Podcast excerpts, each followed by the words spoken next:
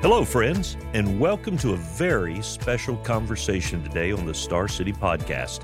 I'm your host, Brian Smith, and we're going to hear from Romanian pastor and seminary professor and my dear friend, Dr. Elijah Soritau, and the work that he and his wife, Raylene, are currently extending to help thousands of Ukrainian people as they are fleeing Russia's invasion of their country. Elijah, welcome back today, and thank you for taking a few minutes in the middle of your very busy schedule there in Romania as you help so many others. Thank you, Dr. Smith, for your invitation to be with you today. Elijah, you and your family live in and minister in and around the city of Oradea, Romania. Uh, how close are you to the Ukrainian border? We are in the city of Oradea, uh, two and a half hours from the southwestern border of Ukraine near Satu Mare uh, in Romania. Other border crossings into Romania from Ukraine are in Sighet, which is about four hours from us. And then we have Suceava, about eight hours. We have Iași, the city of Iași, around nine hours. And just for your listeners to know, Ukraine and Romania share almost uh, 400 miles of border mm. in the hmm. southern Ukraine and the northern part of Romania. Wow. And so so the people are I imagine the Ukrainian refugees are growing in number exponentially when it comes to those coming into the country of Romania now. Absolutely. Uh, right now, as of last night, we had over 252,000 people entering the country of Romania. Some of them staying uh, for a longer time, some of them transiting to the western part of Europe. Wow, a quarter million people in less than two weeks. That is amazing. Elijah, I'm curious about what kind of news coverage uh, in regarding the Russian invasion of Ukraine that you are seeing there in Romania. I imagine uh, you're hearing a lot of personal stories being shared and talked about uh, by those who are fleeing the the war uh, and the fighting in Ukraine. Absolutely. Uh, Putin has sent his troops into Ukraine on Thursday, if you remember, with bombing uh, mainly in the east in the eastern part of the country, and the armies uh, were heading now uh, for for a few days toward the capital Kiev. He attacked from three sides.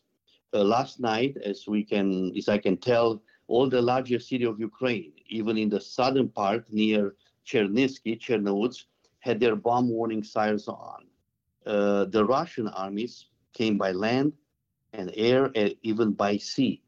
Uh, something that is very disturbing is that uh, as of uh, Saturday, they were talking about opening a corridor for the civilians to leave the country.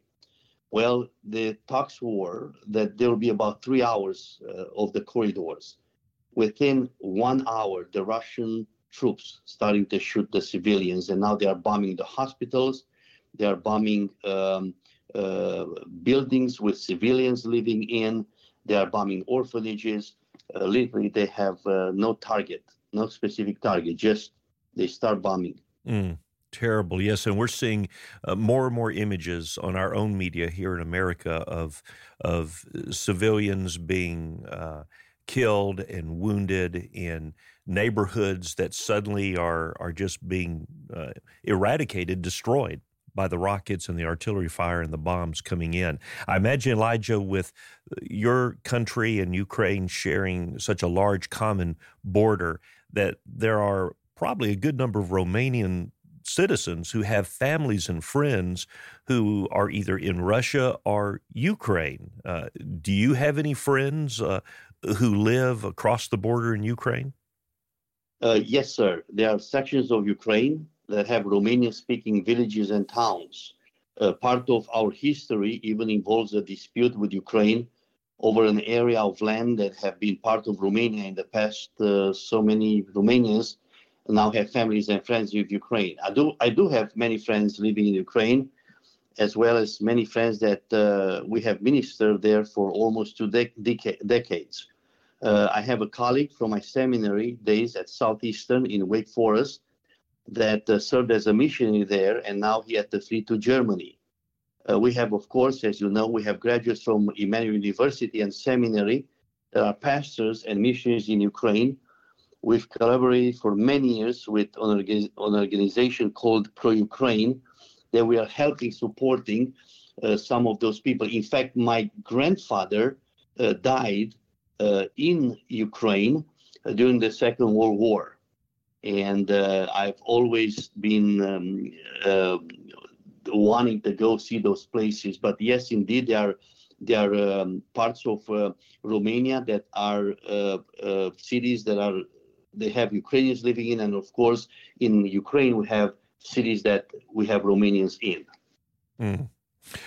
Elijah, your ministry right now, aside from your teaching ministry and your ministry as a pastor of a local church there uh, in Oradea, you are now helping refugees who are fleeing the, the Russian invasion of Ukraine. Tell us what the conditions are like at the border there between Ukraine and Romania, and, and also about uh, your ministry efforts. Help, help our listeners to understand uh, what exactly you and Raylene are doing these days to help so many others. Yes, thank you, sir. Uh, yes, uh, when when this war broke out, uh, together with uh, my friend who uh, has this ministry called Pro Ukraine and uh, other pastors, about eight of us, we got together and we started this group on WhatsApp and then on Facebook, and then we started to get together and see how we can be involved. we con- we contacted our pastors, graduates that are on uh, the Romanian side of the border. We have some graduates that work on, on the border with Ukraine, but on the Romanian side. And also we got in touch with the our graduates who are on the uh, border with Ukraine, with Romania, but on the Ukrainian side. And also all of our missionaries that we have supported over the years through um, throughout these years. So we got together. How can we help? We received a request immediately to send uh, mattresses for all the the refugees that were coming already from inside Ukraine. So the southern part where we work, we have a lot of refugees that are coming for, from as far as Lviv and Kiev, trying to come from there to the southern part of the border, on the border of Romania, southern part of Ukraine, so they can have refuge. We started uh, two refugees camps uh, in the in the first hours we sent they were requesting 300 mattresses and then the next day they asked for 200 mattresses. They asked for pillows and and blankets and food. And so that's what we have been doing. So far we have sent over 1400 mattresses. We have sent our our church in the village have sent 2.5 tons of food. So we are helping mm. uh, provide all of these needs. Also when we had a chance we sent some cash over there the problem is that all of their stores are running out of uh, food and supplies because there's no way to, to, to take care of that and to provide now uh, food and other supplies. Uh, also, we are involved in bringing over, helping organizations that bring over orphans and different refugees. Some of them are in transit, as I said earlier. Some of them are staying for a, for a longer time. So right now we are helping an orphanage that's about half an hour from Oradea. They are hosting 96 uh, orphans that came from the from the uh, from the uh, part of uh, western part of uh, Ukraine from Kiev. Raylene and I took some uh, microwaves, refrigerators. we took some food. We took some mattresses, blankets, pillows. we even bought them a carpet so they can they can sleep on the floor on the mattresses. Uh, there are 96 of them. They're expecting another 150. Um, so this is what what we are doing, not only with these eight pastors, but also with our local church and of course uh, the university. Uh, I understand lately being involved, and uh, but everybody is helping. Now, I understand that uh, the local churches you just referenced are also getting involved, and and um, uh, for our listeners to have an idea of how this is all hands on deck, where the church is mobilized in in in a in a huge way there in in Romania. Uh, what are what are some of the families in your church or other churches doing to uh, open up their homes or to help others um, who are coming in from Ukraine? Well, there there are different ways in which they can help. First of all uh, in my situation, in my local church, a small village church, we have uh, most of our men are drivers. So we were blessed to have them because what they do now is they take all the food, all the supplies, everything that we collect here, they they they are ready to take over. They um, they have minivans, uh, mini buses, and uh, we just fill them with everything that the people bring in. Uh, it is amazing to see how how people are bringing from their own homes uh, flour and sugar and oil and uh, rice and beans. And uh, so we we put that together with what we buy uh, like uh, everything that's canned and we we send them over to uh, to Ukraine. So we have a lot of drivers that are willing to do that. We have a lot of believers Christians who are willing to put their cars up for transportation. We have ladies that are involved in uh, making sure that all of these places that we have for refugees the camps are clean uh, we have ladies that uh, open their homes. We have right now we have um, uh, people that from Ukraine that are literally living with all other believers. What's beautiful about this is that the believers have they have opened their homes even to the non-believers. It's to a point where you know there's no non-believer or believer. Everybody who comes as needs shelter, uh, you know, they are able to get in and be safe beautiful. It is the uh, the epitome of giving a cup of cold water in Jesus' name and being a, a servant uh, to others. I imagine there'll be, and we'll be praying that there'll be many open doors of opportunity to share the gospel uh, with uh, these Ukrainian families that are fleeing their uh, their what really was a beautiful country and and now is just being ruined and devastated by uh, the attacks of the Russian army. Well, Elijah, we are almost out of time. Let me ask this question: how can we be praying? What would you like for us to be praying specifically about for you and Raylene and, and the church there in Romania as you minister to so many people in Ukraine?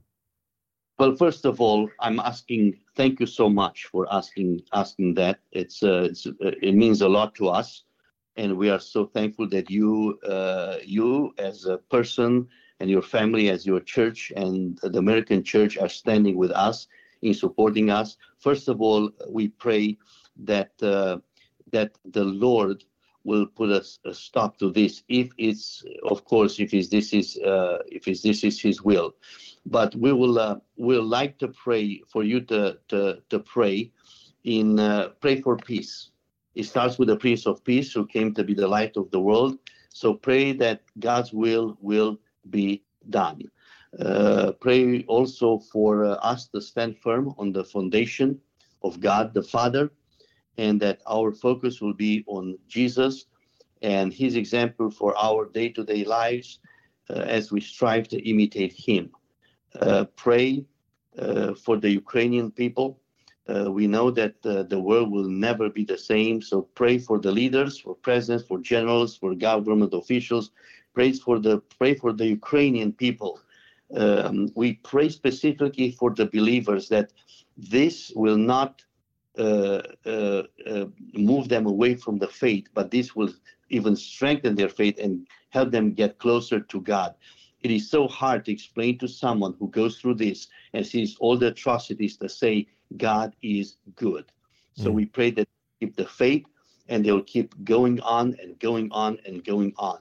Uh, right now, we're helping Ukraine in three different areas for supplies for those refugees, sending supplies. So pray that the Lord will provide that. And also um, pray that we uh, will be able to be determined, to be attentive, to be alert. And uh, because sometimes we feel we're swamped and we're tired, but uh, just to keep on, keep on, keep on fighting. Boy, we certainly will do so, my brother. And uh, we will continue to be praying for you and Raylene, your beautiful family, and, uh, and, and for the ways that God continues to provide and direct you and so many other Christians in, in helping those who have lost so much in just such a very short time. Elijah, thank you for making time yourself in, in the middle of your very busy schedule today. At the end of your day, I believe it's almost uh, 6.30 in the evening where you are, about seven hours uh, ahead of us. I hope you and Raylene get a good night's sleep, and maybe we can touch base and check in with you again in the in the days ahead. Well, friends, if you'd like to help Elijah and Raylene, as they are helping so many others who have lost so much because of Russia's war against the people of Ukraine, then you may do so by going online to firstroanoke.com, where you can give your designated gift today. Just put the word Ukraine in the memo box, and we will forward every penny you give to the ministry efforts of Elijah and Raylene Soritau as they continue to help so many who have lost so much because of this terrible war. I'm Brian Smith, and thank you for listening to another conversation here at the Star City Podcast. I hope you live the rest of your week by His grace and always for His glory.